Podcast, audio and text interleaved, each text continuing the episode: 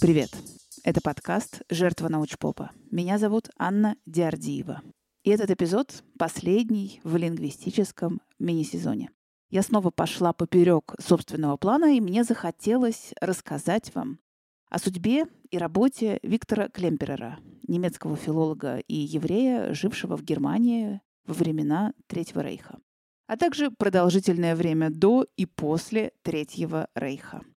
И широко известен Клемперер стал после издания своего дневника, который получил в печати название «Свидетельствовать до конца», и своей книги «Язык Третьего Рейха».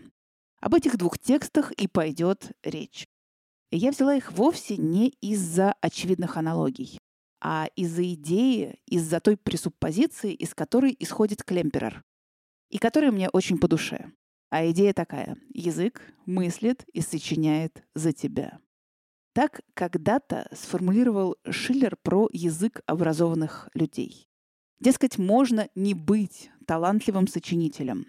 Но если у тебя есть начитанность, если тебе удалось в совершенстве освоить образованный язык, то он, этот образованный язык, напишет за тебя и неплохую крепкую прозу, и годную статью, да и стихи осилит. И мне показалось это прекрасным объяснением, почему нередко образованные люди, они же авторы крепких текстов, там и здесь оказываются бессердечными идиотами, потому что их крепкую прозу им помогает писать их образованный язык. Но вот чтобы стать человеком с сердцем, тут нужна личная душевная работа. Но Клемперер идет дальше. Почему только образованный язык мыслит за тебя? В тоталитарном государстве язык повседневности тоже начинает мыслить за человека. И этот язык повседневности спускается людям сверху вниз. Он является производной от государственной идеологии. И Клемперер увидел свою задачу в том, чтобы постоянно и ежедневно замечать мелкие языковые особенности, фиксировать небольшие изменения языка, которые в конечном итоге потихоньку начинают сдвигать мышление. Идея, само собой, появилась у него не сразу. К моменту прихода нацистов к власти Клемпереру было за 50. И он уже побывал добровольцем на Первой мировой, а сейчас он университетский профессор, который специализируется на французской литературе XVIII века. И в момент прихода нацистов к власти он едва ли не постоянно пишет в своем дневнике о том, что это какой-то абсурд. Так не может продолжаться долго, и скоро это все должно закончиться. Поэтому он старается дистанцироваться от повседневности и от того, что он читает в газетах и видит на улицах. Он стремится поглубже нырнуть в свое любимое французское просвещение. Поначалу, когда я еще практически не знал преследований, я старался как можно меньше слышать этот язык. Меня тошнило от витрин, коричневой униформы, знамен, жестов нацистского приветствия, аккуратно подстриженных усиков а-ля Гитлер. Я искал спасения в работе, с головой уходя в нее, читал лекции, судорожно оглядывая пустеющие ряды передо мной. Но это все, то есть э, нацизм, вопреки ожиданиям, не собиралось заканчиваться. А наш герой вообще-то еврей. Да, он женат на Арийке, это дает ему некоторые преимущества. Но тем не менее, постепенно и чем далее, тем стремительнее у еврея Клемперера отбираются гражданские права. Оказывается, редеющее число студентов на его лекциях это было только началом. За этим последует запрет на профессию. Клемперер не может больше числиться в университете и читать там лекции он начинает работать упаковщиком чая и сортировщиком конвертов. Затем его с женой выселяют из дома, купленного за собственные деньги, в так называемый еврейский дом. По сути, это общежитие, куда отправляют еврейские семьи. Потом их с женой ждет еще пара недобровольных переездов в другие еврейские дома, а также постоянные запреты на самые разнообразные действия. В 1942 году Клемперер в своем дневнике составляет список тех запретов, которые были введены для евреев за минувшие несколько лет. Новые постановления касательно евреев. Удавка затягивается, изматывание сопровождается все новыми издевательствами. Иной булавочный укол мучительнее удара топором. Я наконец сведу постановление вместе и составлю единый список. После восьми или девяти часов вечера не выходить из дома. Изгнание из собственного дома. Запрет слушать радио, пользоваться телефоном. Запрет на посещение кино, театров, концертных залов, музеев. Запрет выписывать и покупать газеты. Запрет на пользование транспортом. Три этапа. Сначала запрещены автобусы, разрешено ездить только на передних площадках трамваев. Потом запрещен проезд на всех видах транспорта, исключение езда на работу. И потом на работу также следует ходить пешком. Если расстояние до нее не превышает 7 километров и если человек не болен, но официальную справку о болезни выбить очень сложно. Запрет на покупку дефицитных товаров. Запрет покупать сигареты и все виды курева. Запрет покупать цветы. Невыдача молочных карточек. Запрет посещать парикмахера. Приглашение мастера для какой-либо работы только по ходатайству общины. Принудительная сдача пишущих машинок, мехов и шерстяных одеял, велосипедов, Правда, на работу на них можно ездить, запрещены лишь воскресные прогулки и поездки в гости. Запрет пересекать городскую черту и покидать пределы города, входить в здание вокзала, ходить по Министерской набережной, посещать парки, Бюргерскую поляну и все улицы, граничащие с Большим садом. Это последнее ужесточение запретов действует только со вчерашнего дня. С позавчерашнего дня запрещено также посещать рынки. С 19 сентября обязательное ношение еврейской звезды, как ее теперь называют. Запрет иметь дома запас продуктов. Гестапо отбирает и то, что законно куплено по талонам, запрет брать книги из библиотек. Для нас закрыты все рестораны. Никакой карточки на получение одежды. Никакой рыбной карточки. Никаких товаров специального распределения, таких как кофе, шоколад, фрукты, сгущенное молоко. Особые налоги постоянное сокращение максимального размера дохода, не облагаемого налогом. Для меня он сначала был 600 марок, затем 320, теперь 185 марок. Ограничение времени покупок одним часом с 3 до 4, думаю, что этот 31 пункт все исчерпывает. Но все вместе они ничто по сравнению с постоянной угрозой домашнего обыска, издевательств, рукоприкладства, концлагеря и насильственной смерти. И вот в таких условиях Клемперер понимает, что у него есть профессиональная задача, своего рода миссия. Постоянно фиксировать вроде бы небольшие изменения, которые происходят в языке, в повседневной речи, в медиа. Задача усложняется тем, что у Клемперера теперь отобран доступ не только к книгам, но и к газетам. Их может покупать жена, но хранить газеты в еврейском доме, тем более в открытом доступе, это подставлять себя под удар. Да и записи приходится прятать так, чтобы их не нашли при обыске. Тем не менее, Виктор Клемперер ведет дневник и собирает материалы для книги, которая потом будет издана под названием «Язык Третьего Рейха».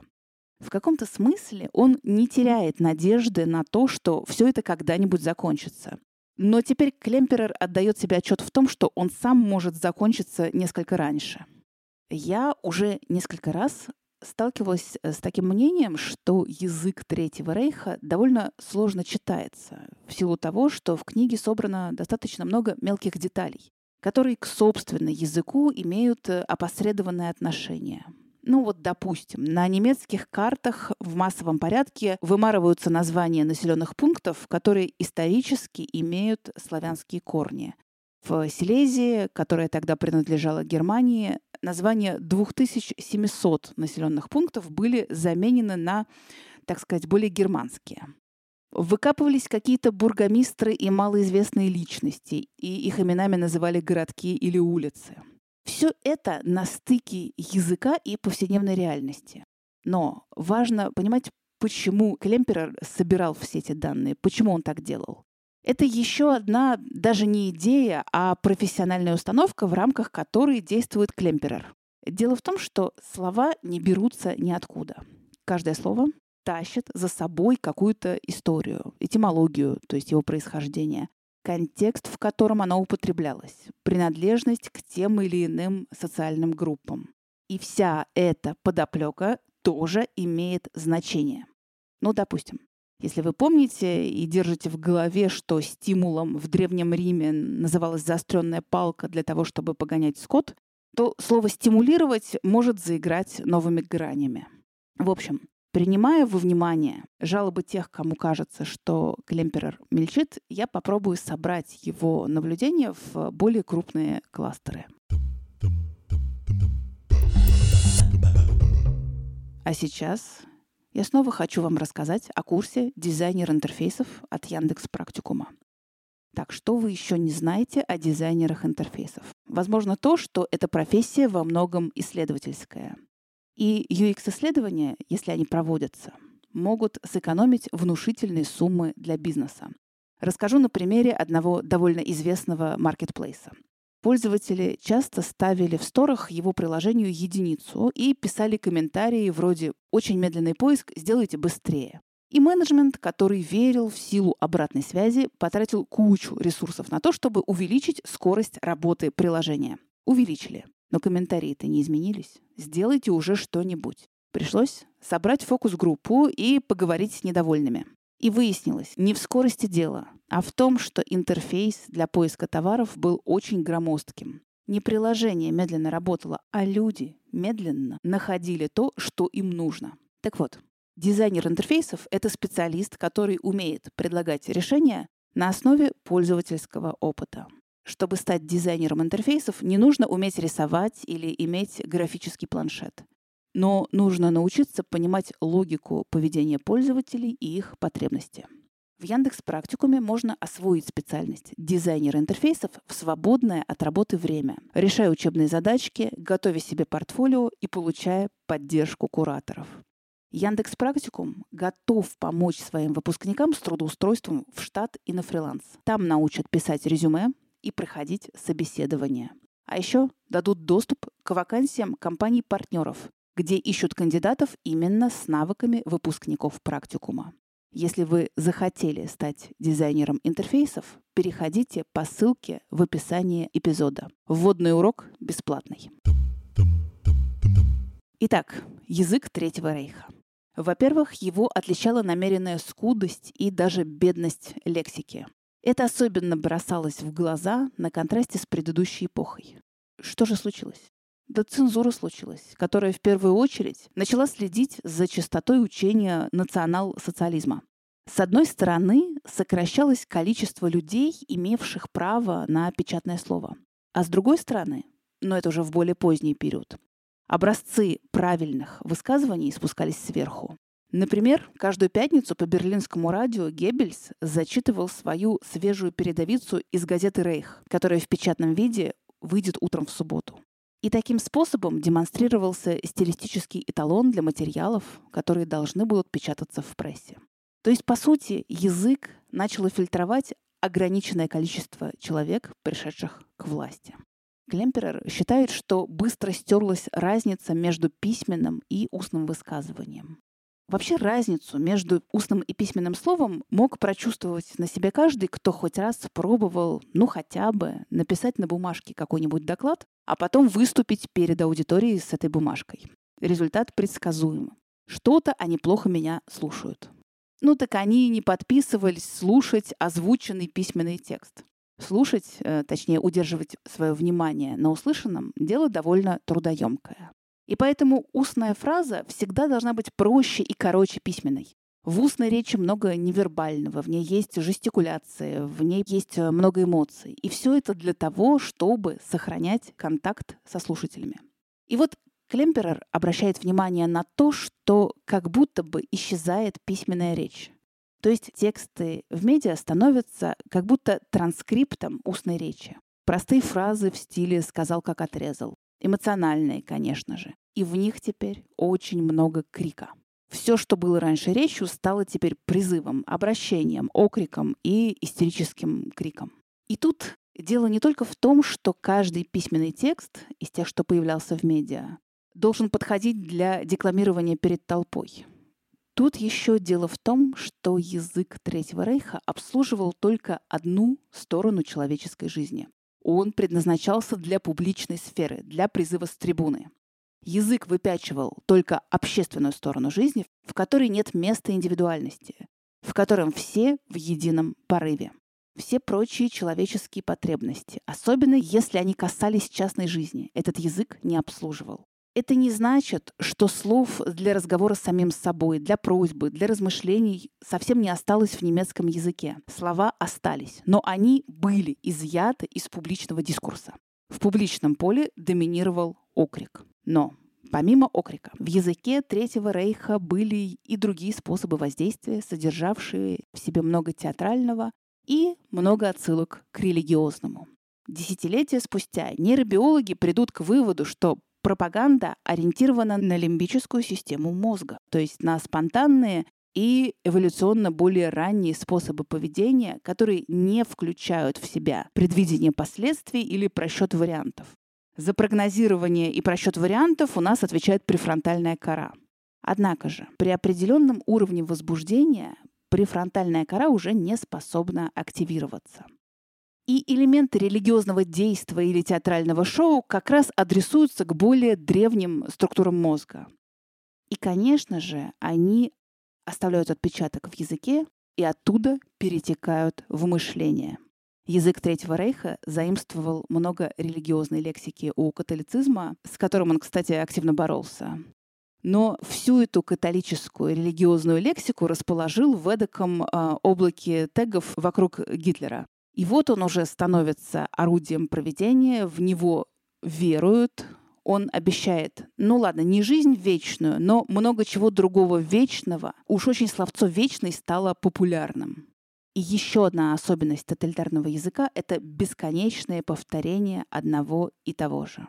Никогда не устану я цитировать телевизионного начальника Константина Эрнста, который еще в 2000-х говорил, что если людям ежедневно в прайм-тайм показывать волосатую обезьяну, то в конце концов люди привыкнут к ней, полюбят и проголосуют за нее. И не сказать, что он не прав.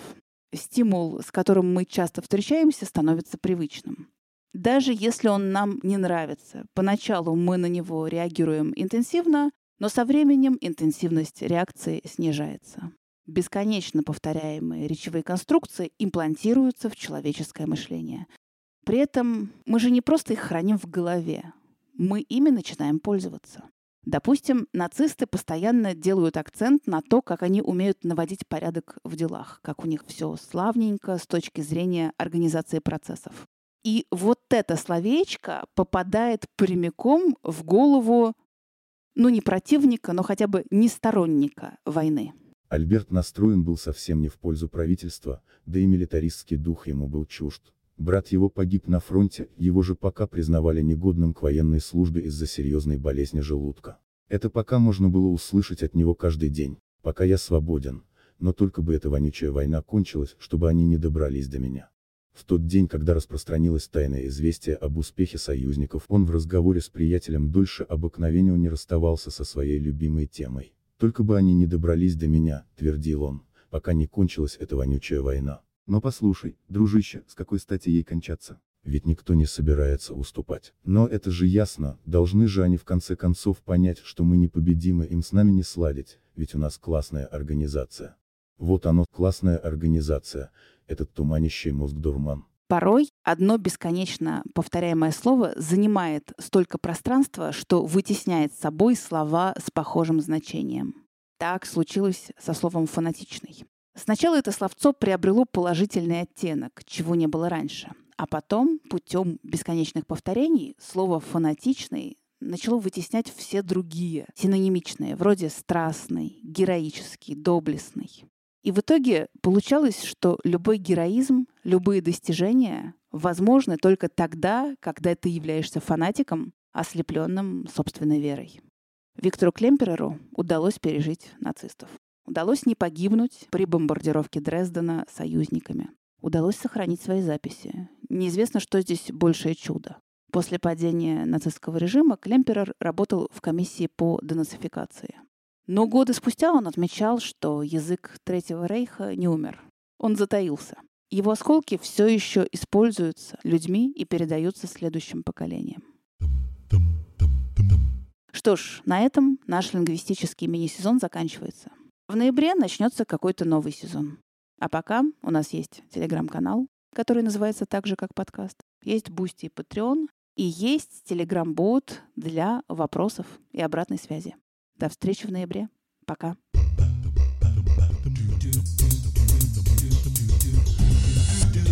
do